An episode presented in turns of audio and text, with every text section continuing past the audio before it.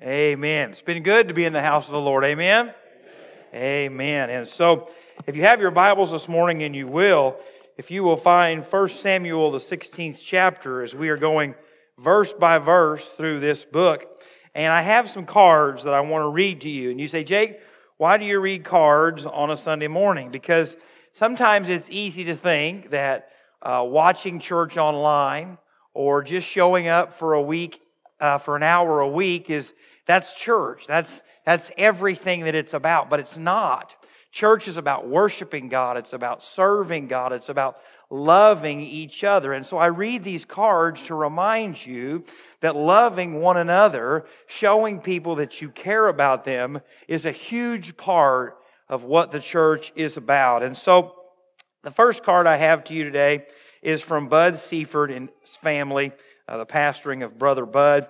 It says, 10 Mile Church, thank you so much for the angel with keepsake box. That was so kind and thoughtful. I collect angels, so I will add this to my collection. Thank you for all of your prayers and love for my mom and dad over the years. It is truly appreciated. Dad has wanted to go home to Jesus since mom died, and I know mom and Terry were waiting with open arms.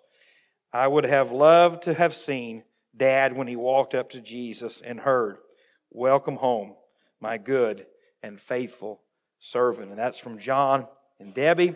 The next card I have from you this morning is, and for you that write cards and put something to me, I always skip it. And so if you don't like that, just get over it. But um, uh, we want to thank 10 Mile Baptist Church for your prayers, love, and sympathy during the illness and passing of my brother, Craig Ballard.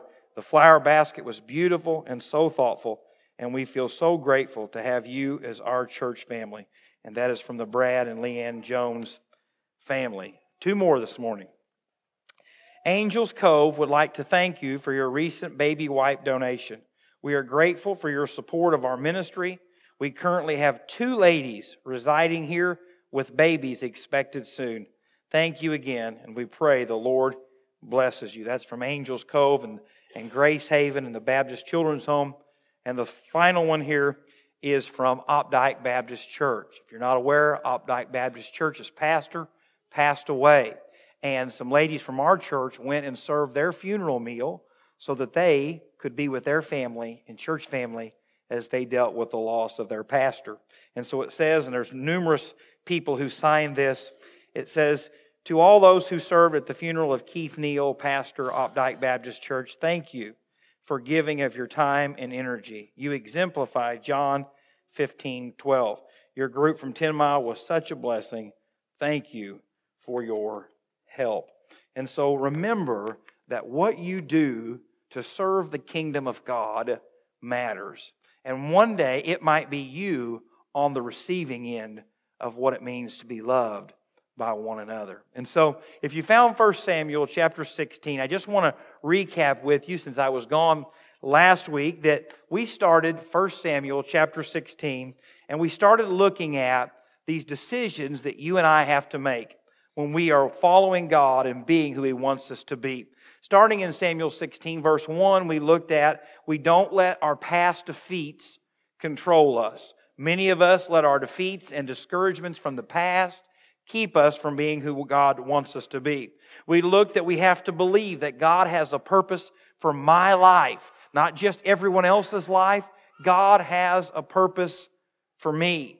And then we looked in verse 2 how we don't let fear stop us. Whether it's a fear of failure, it's a fear of what other people think of us, we can't let that keep us from being who God wanted us to be. Two weeks ago, we continued on and we looked at how God wants us to be obedient even when we have fears and doubt. All of us have fear, all of us have doubt, and if we're not careful, disobedient creeps in. In verse 6, we looked at how God wants us to have His wisdom, not the wisdom of this world.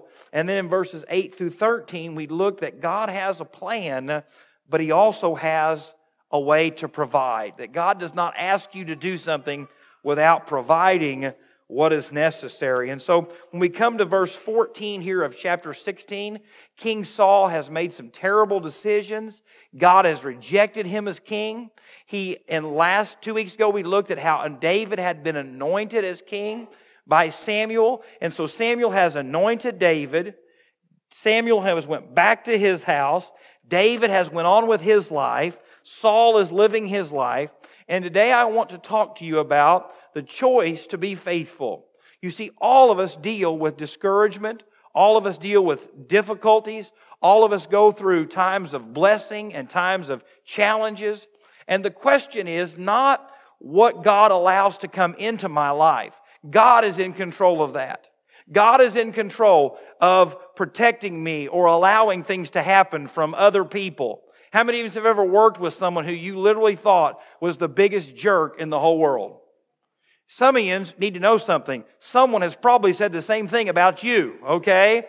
But sometimes we think that because someone treats us a certain way, then that justifies my actions. Or I was raised a certain way, so I can live this way now. But today I want to show you that what God allows to come into your life, whether you consider it a tragedy, whether it is a difficulty, whether it is whatever it looks like, that God has a purpose in it, and your choice is to respond in kind. And so, if you would stand with me out of a reverence to the reading of God's Word, we're going to start in verse 13 and we're going to read through the end of this chapter. Starts in verse 13 and says, Then Samuel took the horn of oil and anointed him in the midst of his brothers, and the Spirit of the Lord came upon David from that day forward. So Samuel arose and went to Ramah. In verse 14, this is our text for today. But the Spirit of the Lord departed from Saul, and a distressing spirit from the Lord troubled him. And Saul's servant said to him, Surely a distressing spirit from God is troubling you.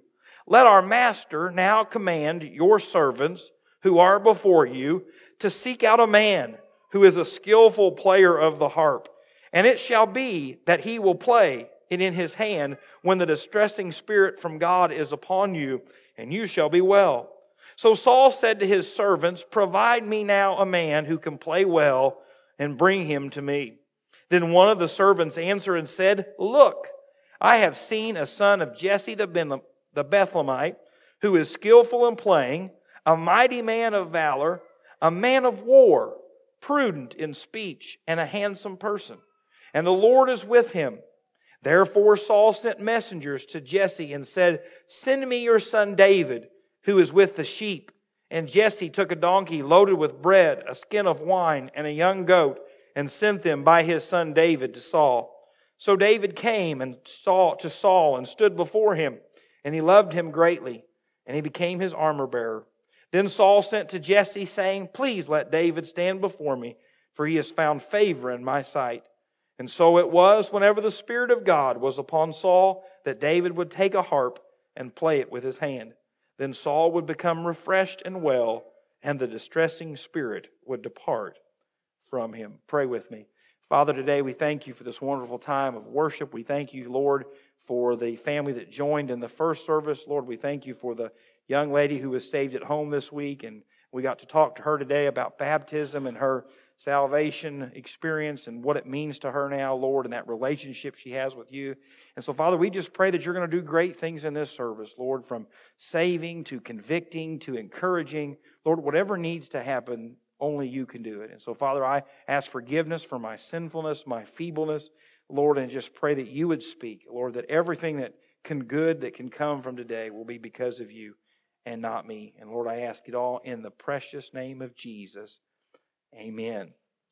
So today I want you just to think about your life and those times of your life when you have said, Well, I know I shouldn't, but, or I know that I would, but, or if I had that kind of opportunity, I could.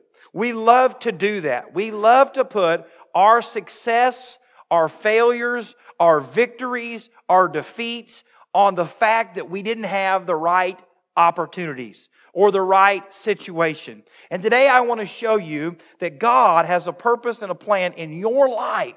And today, you can either decide to respond to those situations and be who God wants you to be, or you can be like Saul. You see, Saul had every opportunity to serve God. He had every opportunity to be a godly king, but yet he was too worried about what other people thought. He wanted to have his sin, but also be thought of as a godly person. And so this morning, if you're taking notes, and I really hope that you will, for two reasons. One, you need to make sure that what you are hearing is the Word of God. And two, for you to go back through it this week, study, and learn what God has for you. And so the first thing I want to show you this morning is that God's ways are above our ways. You see, King David had been anointed, he had been told that he was going to be the king, and then life went back to normal. He went back to his, Samuel went back to his, Saul still doing his thing. But look what it says here in verse 14. But the Spirit of the Lord departed from Saul, and a distressing spirit from the Lord troubled him. And Saul's servant said to him, Surely a distressing spirit from God is troubling you. I want to show you the significance of this. In the New Testament, the Bible teaches us that salvation is when God saves you, forgives you of your sin, and the Spirit of God comes and indwells you. He lives within you. But we also see in the scripture, in the Old Testament, that the Holy Spirit would fall upon someone when God had a great task or a great mission or something great that He wanted them to accomplish. And so when the Bible teaches that the Spirit of the Lord is coming on someone and coming upon someone, that is for service, not salvation. We believe that when the Spirit of God indwells you, He is with you forever. You see, friends, the Bible says, grieve not the Holy Spirit. That doesn't mean you're not saved. It just means that you are hindering what God is wanting to do in your life.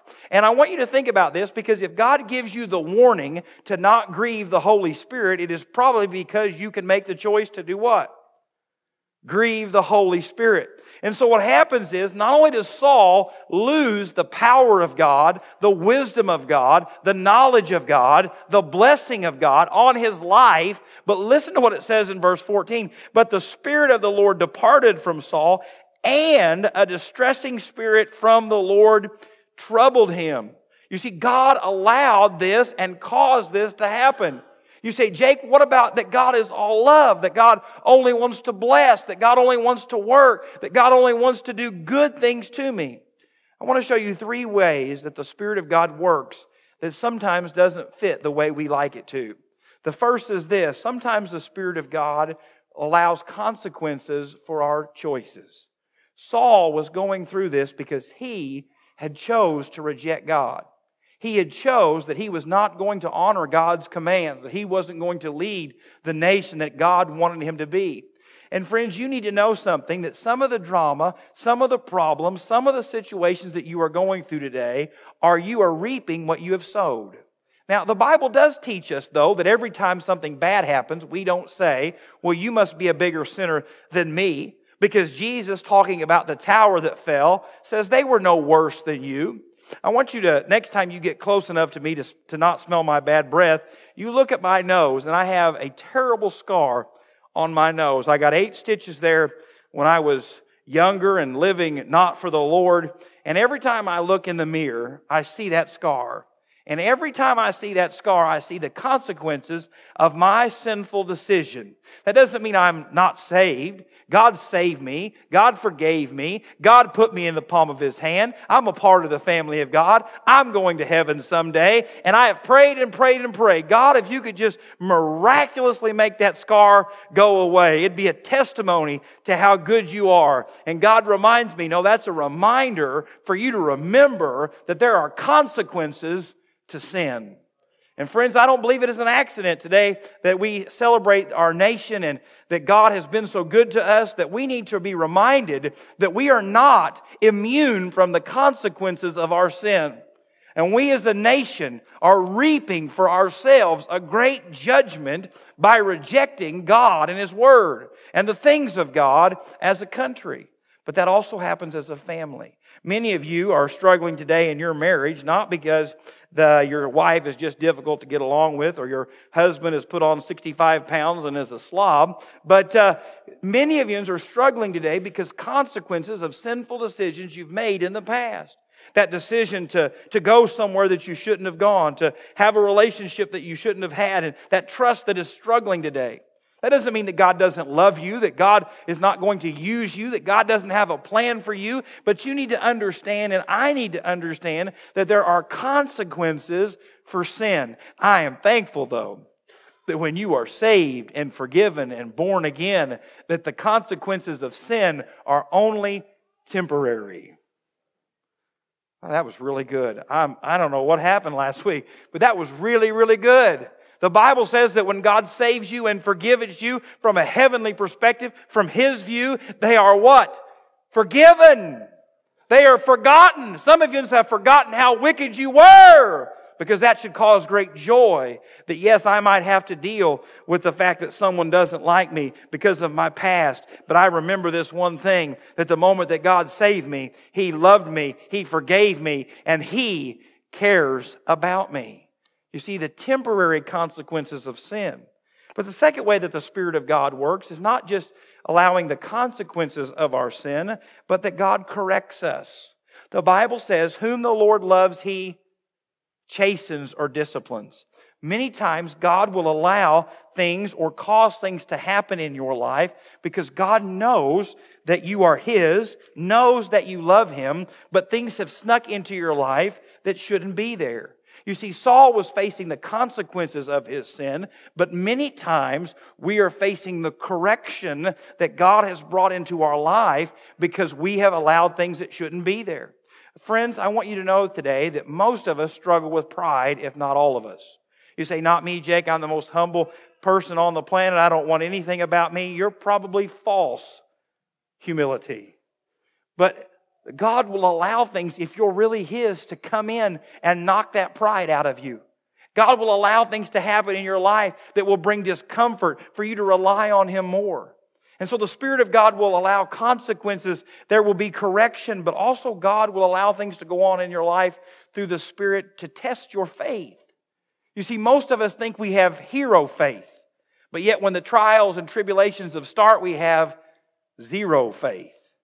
But yet, God, in those moments of great trial, those, those moments that you don't think that you can make it, those moments that you think you're overwhelmed, God is allowing your faith to be tested so that you can know that you are His, that you can know that God is with you, that you can know that God is able, that God is willing to work and move in your life. And so, what we see here is that God allows and God brings this about. But if you study these two verses, in the Hebrew and you really look at their, their graphics of how they're put together, it is really about, though, the response. Because if you remember what it says there, his advisors say, This is from God. And if Saul really cared about his relationship with God, and today, if you really care about your relationship with God, you need to understand something. There are temporary fixes that mask the problem, or there are eternal fixes that change it. You see, Saul just wanted relief, he didn't want restoration. You see, Saul wanted temporary peace, he didn't care about peace with God. And that's why they say find a harp player, find someone who can play this. But he should have said, I need to go to God, find forgiveness. I need to find God and his restoration. And so many times that happens. Think about this. Think about it in marriage. Well, my wife and I, we fight all the time, and I tell you what, she's just not what she used to be. You know, I think I'll trade her in for a newer model. She'll probably be easier to get along with and easier on the eyes. And what you realize is that newer model has squeaks and dents and bangs in it as well. And so that problem that you were having in this marriage, in this relationship, have now carried over. Why? Because that's a temporary fix to an eternal difference that God can make. God is the one that can teach you how to love and to forgive your husband or wife. It won't matter if you change to 17 different ones.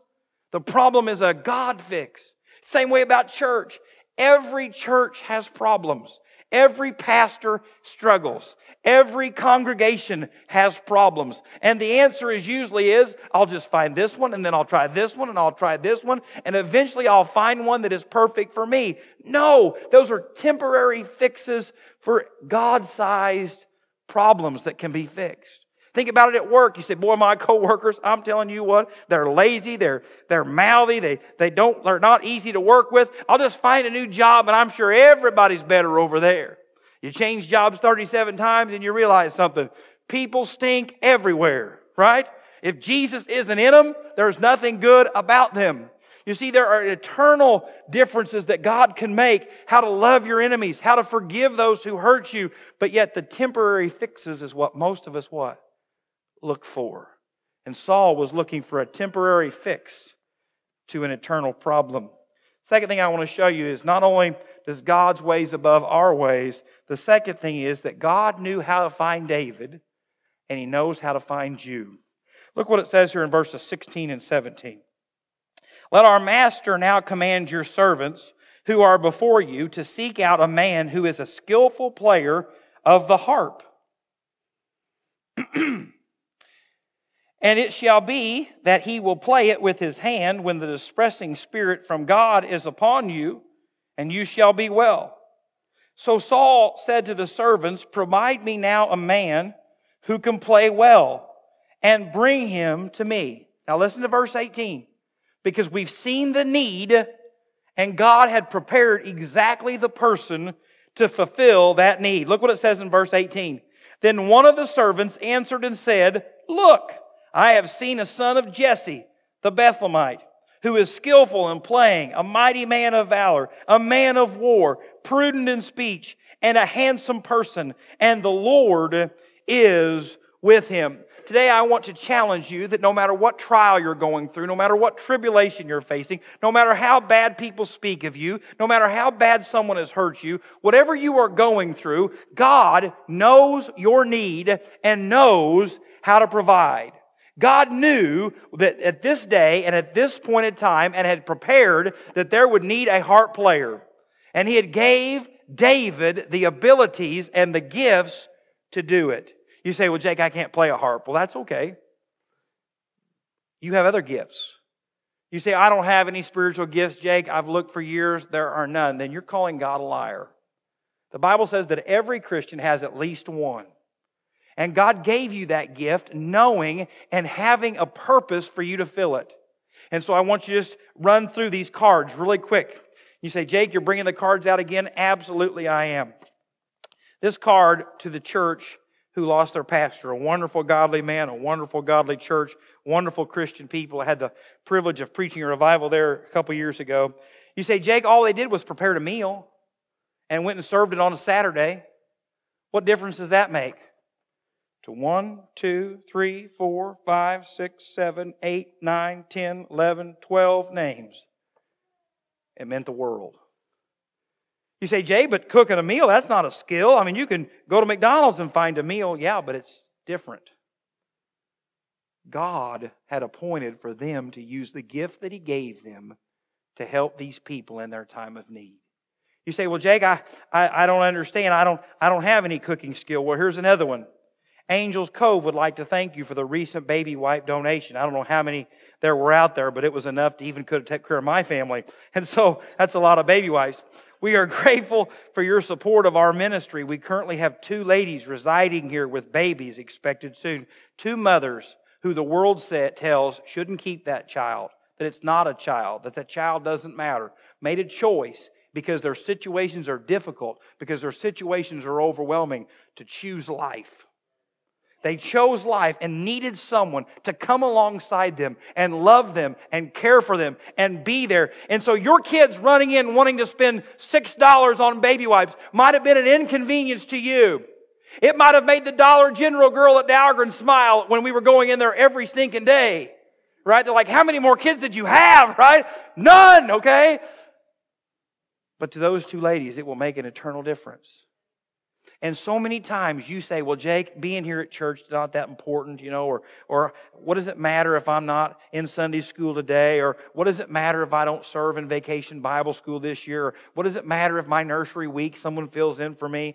Those things happen. But I am telling you that God has created you fearfully and wonderfully made. He has given you exactly what He needs and what He wants you to do with that. And He has given you opportunities and He is making a way for you to be faithful if you will. You see, just like David, you can be used by God.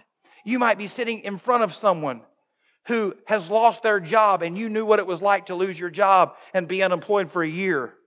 And God allowed you to go through that so that you could look at them and sit down for coffee one day and say, Hey, I know it seems hopeless. I know it doesn't seem like it's going to get any better, but God will be with you. You might be sitting next to someone who's buried a spouse or a child, and they have just recently done that, and you can sit down and talk to them and say, Hey, I know that it seems hopeless. I know that it seems like you're never going to have a, a bright and sunshiny day, but I'm telling you, I've been there, and God's been with you, and God will be with you. You might be sitting next to a couple that's sitting here today saying, Tomorrow we're headed to the courthouse, or on Tuesday because it's closed tomorrow, and we're filing for divorce because this marriage is over and this marriage is useless.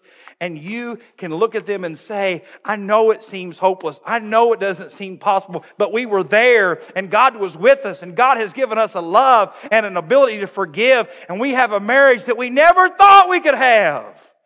You say, Well, Jake, I don't have any of those things. Maybe you got a prodigal child.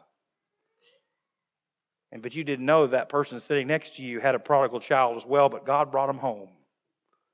And you can look over them and say, Hey, I know that you've got a lot of tear filled nights ahead of you. And I know you've got a lot of heartbreaks ahead of you.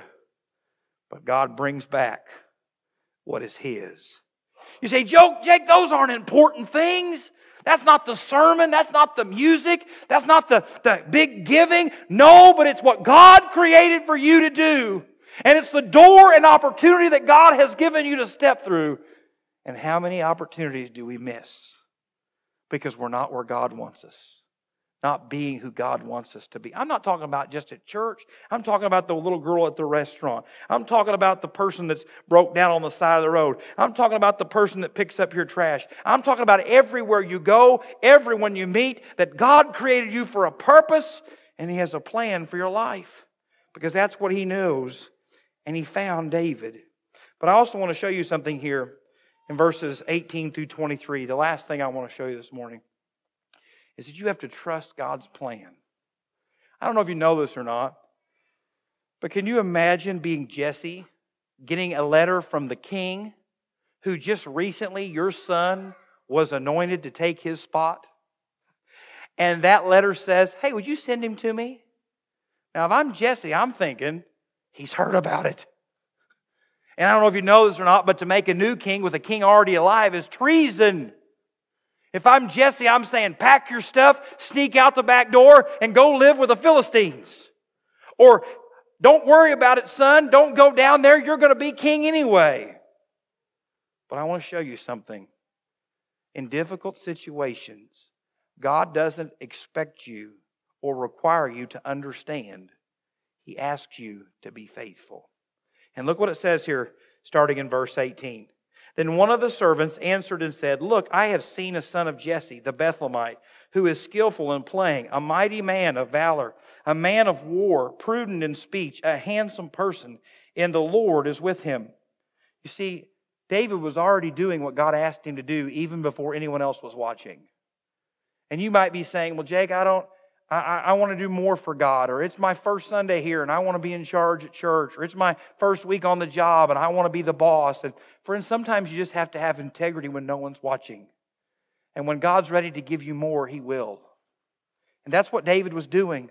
David was being faithful when no one was watching, but yet God knew where to shine the light. It goes on in verse 19 and says, Then Saul sent messengers to Jesse and said, Send me your son David, who is with the sheep. So David, he knows, is with the sheep.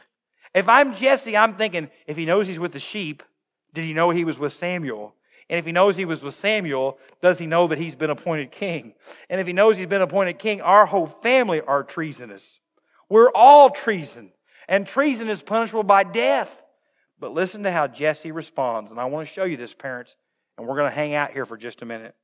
And Jesse took a donkey loaded with bread, a skin of wine, and a young goat, and sent them by his son David to Saul. So David came to Saul and stood before him, and he loved him greatly and became his armor bearer. Then Saul sent to Jesse, saying, Please let David stand before me, for he has found favor in my sight. And so it was, whenever the Spirit of God was upon Saul, that David would take a harp and play it with his hand. Then Saul would become refreshed and well, and the distressing spirit would depart from him. You see, Jesse had a choice to make. He could have said, We've got to get out of town, we've got to run, who knows what we know, but he trusted God. And not only did he trust God, he did it in a way that was respectful and honoring. Not only did he send his son, who he and his brothers knew had been anointed king, to the very king who he was going to take his spot, he sent a gift out of respect and reverence. Why? Because he trusted that if God had called his son and had given his son a purpose and a plan, that he would provide. Now, I want to show you something because what happens when David gets to the palace? Because if I'm David, I'm thinking the same thing. That's my chair, buddy, that you're sitting in. Maybe, I, maybe it's God's will that I just sneak in there and take you out and I'll be king. Or maybe, maybe he's heard and he's going to take me out. But what does David do? David came to Saul and stood before him and loved him greatly. And he became his armor bearer and served faithfully. Where do you think David learned to trust God and serve faithfully even in a difficult situation? Jesse. What do you think David would have done if Jesse would have got that letter and said, I ain't sending my boy. He's got to watch the sheep. They might take his life. I want you to hear this, parents. There is one place that your children need to see someone who loves God, who loves their mother or father, who loves the Word of God, who is loving and committed to the local church. It's you. Parents, it is your job to model what it looks like to be a follower of Jesus when t- times are tough, that teaches them what it takes. Now, I know, parents, that you will come to an age where your children don't want to come to church. Sermon's too long, music's not cool enough, you know, the, the, the pastor screams too much, right? My Sunday school teacher's not cool enough. You know, the, the, the boy sitting next to me hasn't showered in two weeks in Sunday school, whatever it is. But I want you to look up here, is friends. The world will teach them to quit, but you teach them that they need the things of God. I know their schedule's going to get busy and it's going to be hard to talk to them about God and the things of God and the scriptures, but it is your responsibility, mom and dad, grandma and grandpa, if you're there as that spiritual influence, to model to them what it looks like to be a follower of Jesus in every situation. That means when the IRS audits you and you don't know why, that response is what they're watching when someone cuts you off in traffic and everything in you wants to, to wave at them and say, Praise Jesus, right? In those moments, you are teaching them. When you have the opportunity to either get busy with your life or be in the Word of God when you have an opportunity to put other things in front of church and, and Sunday nights and Wednesday nights. I understand all that. But if anyone is going to teach your kids to be faithful to the things of God, to stand firm when the trials of life come, to be faithful and trust God in the boat when the waves are overcoming, it's not going to be here an hour a week. It's going to be with you. It's going to be with you when someone in your family cuts you out of the inheritance that you rightly deserve and you respond in a Christian way. I'm meddling and I don't care. It's you who has an opportunity to explode and yell and scream at your spouse and you extend grace and mercy. You see, it's in those moments that Jesse teaches a David to trust God. It's in those moments when Jesse was humble and willing to send David that David learned to trust God. Friends, what this world needs is godly people, godly parents who will show the next generation to trust God. King David was not King David yet by the world standards, but to God he already was. And friends, I want to say this this morning because there are three attributes that you need to remember. One, they were humble. They were humble. Jesse was gracious to a wicked king. David was gracious to a wicked king. The second thing is that God was preparing David for what he had in store for him. You see, David was his armor bearer. He would have got to be with him when he made decisions, when he went to battle, when things were tough. You see, David didn't know that God was giving him training on the job from his employer, but yet his employer didn't know it yet. And friends, many times when you're going through difficulties today, it is because God is preparing for you something greater tomorrow. That God has a purpose and a plan for your life. Parents, you have no idea that when you teaching your children faithfulness and loving God, that tomorrow they might be that next missionary. They, they mightn't be that next Christian mom who raises the next Billy Graham. You don't know that. But God was preparing David for what he was asking him to do. And so today I want you to think about this. I mentioned earlier that God had allowed you to go through what you have gone through to help someone else, and it's true. You say, Jake, I don't understand why, why I lost my job. I don't understand why my best friend has treated me this way. I don't understand why I've had to go through these trials and tribulations. It's one, to prove that God was faithful, but two, because God is preparing you for something that He's going to bring you to. And third and finally, that I hope that you'll apply in your life was when Jesse was humble and when David was willing to be trained, God proved how faithful he was. God proved every time he played the harp, the Spirit would go. And friends, this morning you need to understand something. I don't know what God's asking you to do. Maybe today you're here and you're not a Christian and the Spirit of God has been dealing with you that you know that you need to be born again. I'm not talking about baptized. I'm not talking about the Lord's Supper. I'm not talking about reciting words at vacation Bible school. I'm talking about a real relationship with Jesus Christ today. One that you know that He is my Lord, He is my Savior. And if I had to die today, I know that I would leave this world and go and be with Him forever. Today, that's what God wants for you. Maybe you're here today and you're a Christian and you're saying, Jake, I've made a mess of my life. I've been running from God. I have been putting things in front of God. I've made a mess of my life and I've dealt with those consequences. But today I am ready to get relief, not from the earthly consequences, but to be right with my heavenly Father, who I will be with forever. Maybe today you're here you're saying, God's been correcting me. Woo! Man, I've been in the woodshed right? I have just, God's been doing things in my life and I want that to continue. Or maybe you just need, you're here today and you're saying, Jake, I've been through so much and I'm ready for God to use my pain. I'm, I'm ready for God to use my heartache. I'm ready for God to use the victories He's won in my life to make a difference in the lives of other people. I don't know where you're at on that spectrum today, but what I can tell you this is that God loves you. He loved you so much that he sent his only son, Jesus, to die on the cross for you, to bury, to take your sins, to die and be buried and then rise again. And the day that if you'll call upon the name of the Lord, repent of your sins, you shall be saved. I can promise you that he wants to use you. But today you have a choice. You can be like Saul and want a temporary fix to your problems. Or you can be like David and trust God wherever He sends you. Whatever He sends you through, whatever allow He allows to overcome and come against you, to trust Him that He'll be with you. You see, friends, that's my prayer.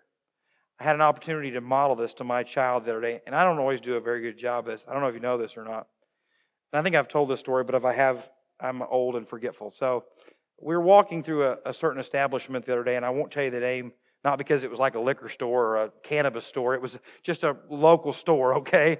Uh, I just don't want to tell you the, the specifics so it gives it away or anything, but it wasn't illegal by any means, or even in this state it's wrong, but not illegal. But anyway, um, anyway, are my kids in here? My, is my wife in here? Are my kids in here? My oldest one? Okay, I think they're in children's church, so I'll tell the story. So, well, in the first service, I said me and my oldest son, and everybody's like, ah! And I'm like, no, no, no. But, but me and my oldest two children are, walking through a store here recently, and we are coming in an aisle with uh, uh, someone that wouldn't put water on me if I was on fire. And I spoke and said, Hello, how are you today? And they didn't speak back. They just put their head down and walked on. And my second oldest daughter said, um, Daddy, they must not have heard you. I wonder if they have hearing trouble like you do. And I said, You know what? They're, You're right. They probably do, right? They, they probably got some hearing trouble. And we get in the car, and, and I can't remember if we were home or we were almost home. And my oldest child, after my second child was not there, goes, Dad, I think they heard you. And they just didn't say anything. And I told her, I said, and you know what daddy wanted to do? And she goes, What? I said, Daddy wanted to slap him in the back of the head when they walked by. That's the honest to God truth. But I said, Why didn't I? She goes, Because Jesus wants you to love your enemies. Jesus wants you to be kind to those who aren't kind to you. And I said, Do you think I should have slapped that person in the back of the head? Her being much more spiritual than me, is like, Well, no, it's not what God wants, or you'd probably get arrested. And, uh, but it was an opportunity for me to show her that there will be people that will hate you for no reason. There will be people that will speak unkind of you. There will be people that, that betray you. There will be people that fail you. And you do not get a free pass to respond however you want. You have to trust that God will work it out. You have to trust that God will take care of it. And parents, if you don't teach your children that, the world will teach them to be vindictive. The world will teach them to be spiteful. The world will teach them that get yours as much as you can, when you can, because this life is all that it is. But that's not what the Bible teaches. The Bible teaches us things that Jesus taught us that are not possible without the Spirit of God. And I don't know about you, but I want my children to know the Lord. I want my children to be able to look back at their father and say, He was a broken man. Whoo! He had a lot of faults but he loved Jesus. He loved Jesus. And so today I challenge you, parents. I challenge you, church. When God gives you the opportunity, when He's giving you the opportunities today, what choice will you make? How will you respond? Like Saul or like David? Pray with me. Father, we thank you so very, very much for your word. And Lord, we just pray that everything that's been said here today is honoring to you. Father, I pray that your Spirit would begin to work now, right this moment, Lord, as you have already been throughout the service, to work and move in people's lives. Lord, I pray for that man, woman, boy, or girl that doesn't know you today.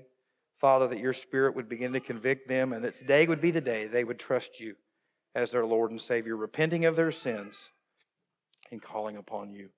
Father, I pray for that person who is under conviction that's already a Christian, Lord, for the sin in their life not for salvation, but for service, Lord, that they would come today and say, what I've been watching, what I've been saying, where I've been going, Lord, what I've been doing, it's, it's, it's destroying my relationship and my usefulness to you. Lord, help me to be who you want me to be. And third and finally, Lord, and maybe the most challenging for many of us is, Lord, help me to recognize my pain and the situations, Lord, that have hurt me so dearly, Lord, that you've carried me through, that I might be able to use that to bring other people to you. And so, Father, whatever that looks like today, I pray that you'd work and move for your glory and your glory alone. And Lord, we ask it for Jesus' glory and in your name. Amen. Today, as you have been listening to this sermon, maybe you have been thinking the Holy Spirit's been working, that I'd like to know more about Jesus. I'm not sure if I've ever been saved. Please reach out and contact us. We would love to share the gospel with you pray with you with whatever's going on in your life. Or maybe you are a believer, but yet you've got some spiritual battles that you've just not been able to conquer. We'd love to join you in that battle. So please reach out to us. We would love and are waiting to hear from you. May God richly bless you in Jesus' name.